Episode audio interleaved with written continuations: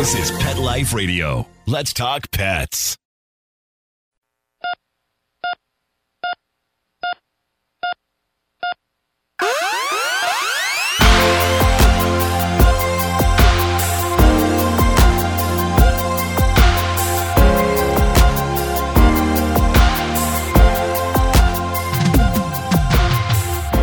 Welcome to ER Vet on Pet Life Radio. I'm your host, Dr. Justine Lee, and I'm a board certified emergency critical care specialist and toxicologist. Thanks for joining us today.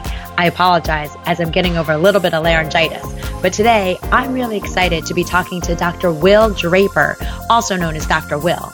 We'll be right back after these messages. Hi, Dr. Justine Lee. You know what I love? I love my cat Lola because she is so tolerant of my human kid, who's a toddler, whenever he tries to pick her up. But you know what I don't love? Cleaning up after Lola's litter box. Which is why Arm & Hammer created new cloud control litter. There's no clouds of nasties when I scoop. It's 100% dust free, free of heavy perfumes, and helps reduce airborne dander from scooping. So what happens in the litter box stays in the litter box. New Cloud Control Cat Litter by Arm & Hammer. More power to you. Let's Talk Pets on PetLifeRadio.com.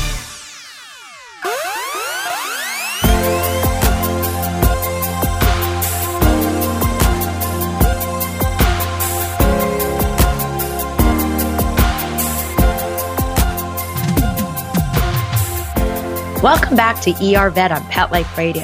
I am so excited to have my fellow colleague and co host of the Nat Geo Wild Animal ER live show, Dr. Will Draper. Dr. Draper, welcome to the show. Hey, great to be here. Thank you so much. I, you should call me your BFF now. Seriously. So I know Will because we were both honored as the co-host analyst, the veterinary analyst on Nat Geo Wild's recent show, Animal ER Live. But before we talk about that, I wanted Dr. Will to introduce himself and uh, just give our audience a little bit of information about who you are, where you trained, about your veterinary practice, and what you do. Well, I have a group of veterinary practices in the metro Atlanta area that I founded with my wife, who's also a veterinarian, Dr. Francoise Tyler.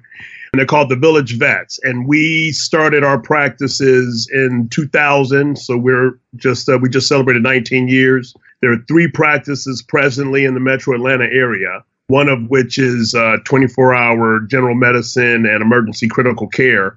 I graduated from veterinary school in 1991 from Tuskegee University School of Veterinary Medicine, which is a big part of my history as well because my mother is my parents met at Tuskegee as students, my grandparents did, my great grandmother went there, so I'm a, a fourth generation, and um, but the only veterinarian in the family.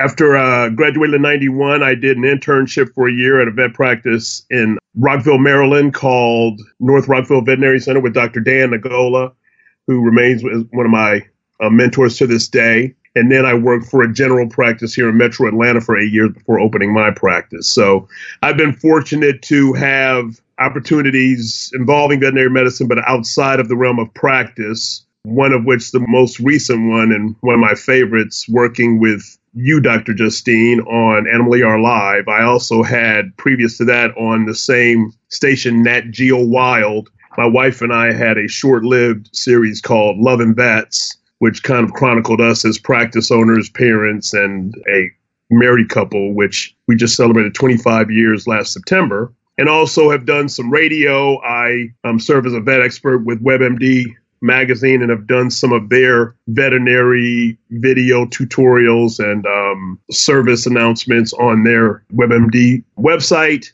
And I have four beautiful children, a son and three daughters between ages of 21 and 15, and uh, three dogs and two cats, and life is good.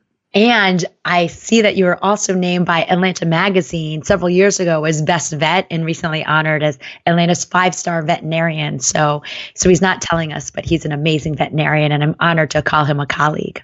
Thank you. You know, and one, and I actually was um, honored nationally as Veterinarian of the Year by Purina Pro Plan in 2013. So yeah, I've, uh, I love what I do, and it's always nice to be recognized for that. So, and one of my crowning achievements, though, is being able to work with you. Great. I love it. And he's got a very funny sense of humor. So I wanted to talk about our show, Nat Geo Wild Animal ER Live, which actually aired for the first time back in the end of March. But what we were seeing when we were getting these satellite feeds from seven different clinics across the United States were a bunch of emergencies that you and I all feel comfortable treating. But I thought it was so important for our dog and cat owning audience to get some takeaways on what they can potentially do to prevent some of these emergencies. Now, one of the most common emergencies that we were actually seeing on Nat Geo Wild was actually the pyometra. So I was wondering if you could talk to us a little bit about it. Who gets it? What's the treatment for it? And how do owners prevent it? Well, you're right. We've seen quite a bit of that on our show. And pyometra is an infection of the uterus that you see in older, generally older, unspayed female dogs. So First of all, the prevention is to get your dogs. It's good to get your dog spayed and neutered, but particularly in the case of a pyometra, get your female dog spayed. The earlier, the better, because the longer you wait and the more heat cycles they go through, the more prone they are to have not only problems with uterine infection, but other things like mammary gland cancer, or ovarian cancer, things like that. You know, it's just practicing good pet ownership and getting your pets altered. Even sound, reputable breeders once their bitches, their female dogs, are no longer used for breeding, they are pretty diligent about getting them spayed because, you know, a great deal of them will have issues with this pyometra later in life if they are not spayed. So it's important to get that done. And I always say, you know, it's not just a routine spay when your dog comes in for a pyometra. It's very complicated because it's oftentimes the bacteria E. coli, and it can make your dog septic where they have bacteria leaving their bloodstream or entering their bloodstream. And while I always say age isn't a quote disease, there is slightly higher risk when we anesthetize and spay a critically ill dog. So, really important. Again, great preventative tip. Now, what are some of the signs of pyometra that we need to be aware of? Well, some of the signs of pyometra, before I touch on that, you know, you made a really good point that having this procedure done, repairing a pyometra, which in a sense you're doing, and well, it's not in a sense, you're doing an ovariohysterectomy like you would be when you're spaying them. But like you said, it's a lot more serious because you're dealing with the potential of septic infection throughout the body. In doing the procedure, you have to be very careful and there are a lot more things to tie off in a lot more different ways because you want to prevent any of that bacteria from actually getting into the abdomen area where the intestines and the kidneys and the liver are so you don't cause what's called a peritonitis. You also, the vessels are bigger and more tumultuous, so you have to tie those off. It's a lot more serious and generally will require some hospitalization, whereas a routine spay, a lot of times they can go home the same day. But the signs you typically see sometimes mimic other issues. Uh, one big one is they tend to drink a lot more water and they urinate a lot and they will have some nausea in older dogs with kidney disease and diabetes and a condition called Cushing's disease. So diagnostics are very important and come into play in this. You know, checking the white blood cell count, seeing how high it is, ruling out kidney disease, liver disease, diabetes. You know, getting an X-ray or doing ultrasound to see the size of the uterus, which with a pyometra is many, many times larger than a regular uterus not suffering from the infection. So, but some of the big ones are lethargy, drinking a lot of water, urinating a lot, nausea, and they're different with pyometra. Sometimes they can be open, so you'll see discharge coming from the vulva, but a lot of times it's closed and you may not see any discharge. So that's something to note too that just because you don't see discharge doesn't mean that it's not a uterine infection. Absolutely. I agree. So, really, really much more obvious when it's an open, draining uh, pyometra. That means there's a lot of vaginal discharge and it really stinks,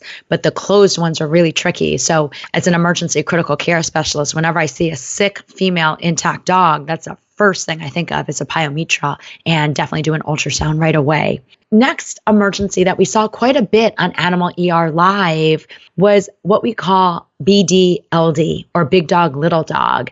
And we ended up seeing so many fights where housemates were attacking each other and we saw a lot of a lot of wounds from it. Do you mind just telling us a little bit about first what a pet owner should do if their dogs are fighting? In other words, how do they break it up? And two, can these be managed at home or when should they take them to the vet? What should they do? Well, you know, really good points. You know, first of all, you got to be very careful separating these animals because even though they love you and adore you, and, you know, make no mistake, they generally love and adore each other when they're at a point where they're fighting, they're going for blood. And if you try to get in the middle of it, you can very well become a part of the fight and be bitten. So you have to be very careful. And you know, there are different things you can do. You know, some people will say, if you have access to a hose, you know, spray them with water, or if you have a, a, spray bottle with water in it, use that. Spraying that will sometimes divert their attention and aggravate them enough that they'll stop fighting. Some people will take a broom handle and try to put it between them and kind of pry them apart. But you have to be very careful in how you do it so that you don't get injured. And, um, you know, it's a behavioral thing a lot of the time. You know, if you have dogs who tend to have food aggression or react differently when different people are around, you have to be aware of the signs. You know, for instance, I have two dogs who love each other, but we can't feed them together. And one of them tends to be a, very jealous when my son is home. So when he comes home, we put up the other dog for a period of time just to give them a chance to have their greeting and not upset the other dog because that will start a fight when normally uh, you don't see that. So you have to know your dog, know their behaviors. And again, we always come back to this spaying and neutering is important too, because a lot of times it can be hormonal. You'll see when um, female dogs are in heat, sometimes you'll see them get into fight with their housemates. So if you have a female dog and other male dogs, and the female dog goes into heat, the male dogs may fight. You know, uh, as a territorial thing. So, spaying and neutering is important, but also knowing your pet, and knowing their behaviors you. What if an owner notices a fight and there's just one small wound, like over the abdomen or over the back? Can they clean it with something or should they always go to the veterinarian? How do they know? Well, it's always important to go to the veterinarian because, as we know and as we've seen, and particularly as we've seen on our show Animal ER Live, there may be injuries you can't see. There can be internal injuries. You know, their diaphragm can be injured. They may have an injury to muscle under their skin that you can't see, and even sometimes that puncture the chest and cause them to have what's called a flail chest, where they lose pressure in the chest. Sometimes you may not be able to note, see it, but they'll have injuries in their mouth you can't see. Uh, you may see a little bit of blood, but not know where it is. Sometimes they can have an injury to their eye that you may not be able to see. It's always good to have your veterinarian do a thorough exam, so hopefully you can determine and know for sure whether the superficial wounds you're seeing on the outside are the only wounds you have. And then at that point they can determine whether it's a good idea to just clean it or whether it's something that requires sutures or some kind of surgical intervention. Well, thank you. I always say it's tip of the iceberg. You know, it's really hard. Sometimes there can be a small superficial wound that he described, but sometimes there could be a lot of injury underneath. So, when in doubt, get your vet so they can check it out uh, because that's always the safest thing. We'll continue with this really important topic about how you could avoid an emergency room visit for your dog or cat and we'll be right back after these messages from our sponsors.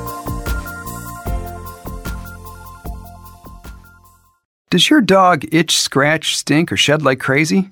Come to Dinovite for help. Order a 90 day supply of Dinovite. Dinovite for life. Pick up two tubes of Doggo Suds. Get the third tube free. Peppermint, tea tree, lavender, Doggo Sud shampoo. Made with all natural coconut, jojoba, aloe, great for healthy skin and soft, shiny coats. But no itchy, harsh chemicals. Lather up, rinse away. Try Doggo Suds. Buy two, get one free. At dinovite.com. D I N O V I T E.com. Let's talk pets. Let's talk pets on Pet Life Radio. Pet Life Radio. PetLifeRadio.com.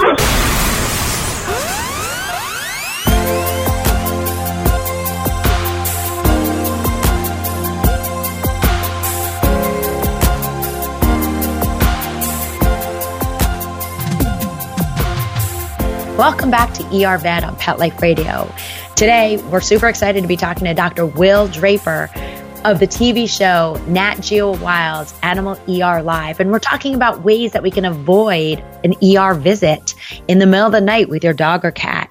So far, we talked about things like spaying your female dog to avoid an expensive pyometra emergency, how to avoid a big dog, little dog bite wound. The next emergency that we saw quite a bit was actually marijuana poisoning and all different types of toxicities. So I was wondering if you could talk to us about that. Well, as you know, whenever we saw that on the show, I always pointed at you because you are the board certified toxicologist. So I left the expertise to you there, but. But know, I didn't know what 420 was, so you might have to explain.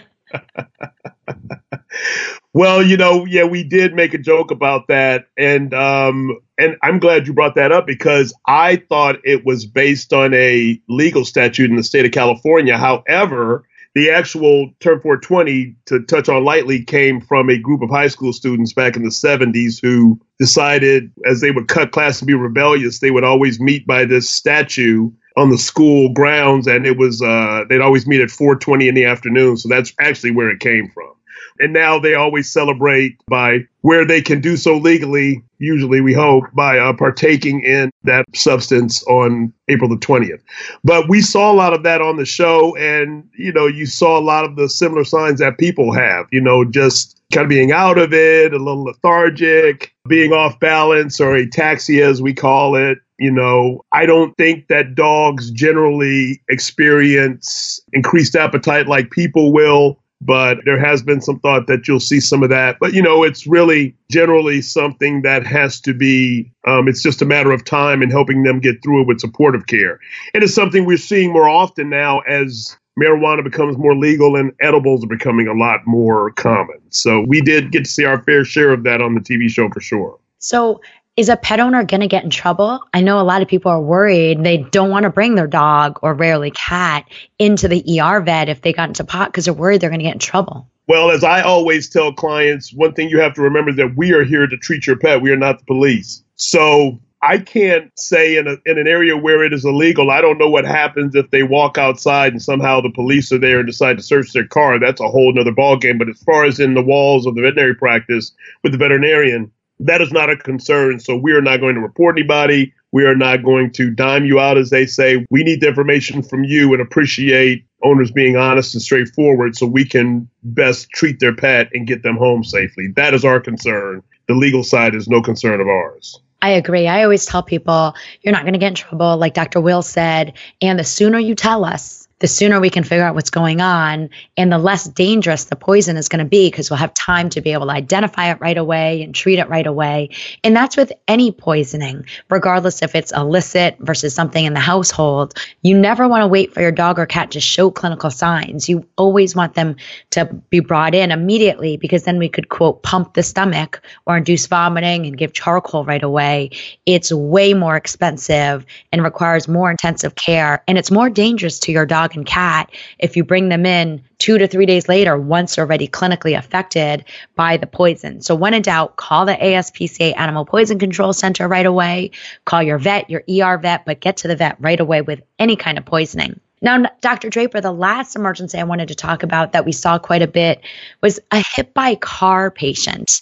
Now, we saw a German Shepherd that was hit by a car on, on Animal ER Live, and was just wondering if you could tell us how owners could prevent that when we see more hit by car trauma cases and what are some of the dangers or injuries that we end up seeing a great question. And again, we always seem to get back to this, but spaying and neutering is very important because male dogs will try to escape a lot of times if they are intact and there's a female dog in heat around. They can sense that more so than we can. So, having your animals altered is important, but also making sure that they are secure, making sure that if you have a dog that stays outside, that he or she are in a yard where they cannot get out because they are like kids, they can be inquisitive. And when they're bored, even though they may not necessarily dislike the yard they're in, go out and explore and find um, adventures. So they will try to get out and ultimately end up in the street in, in front of a car.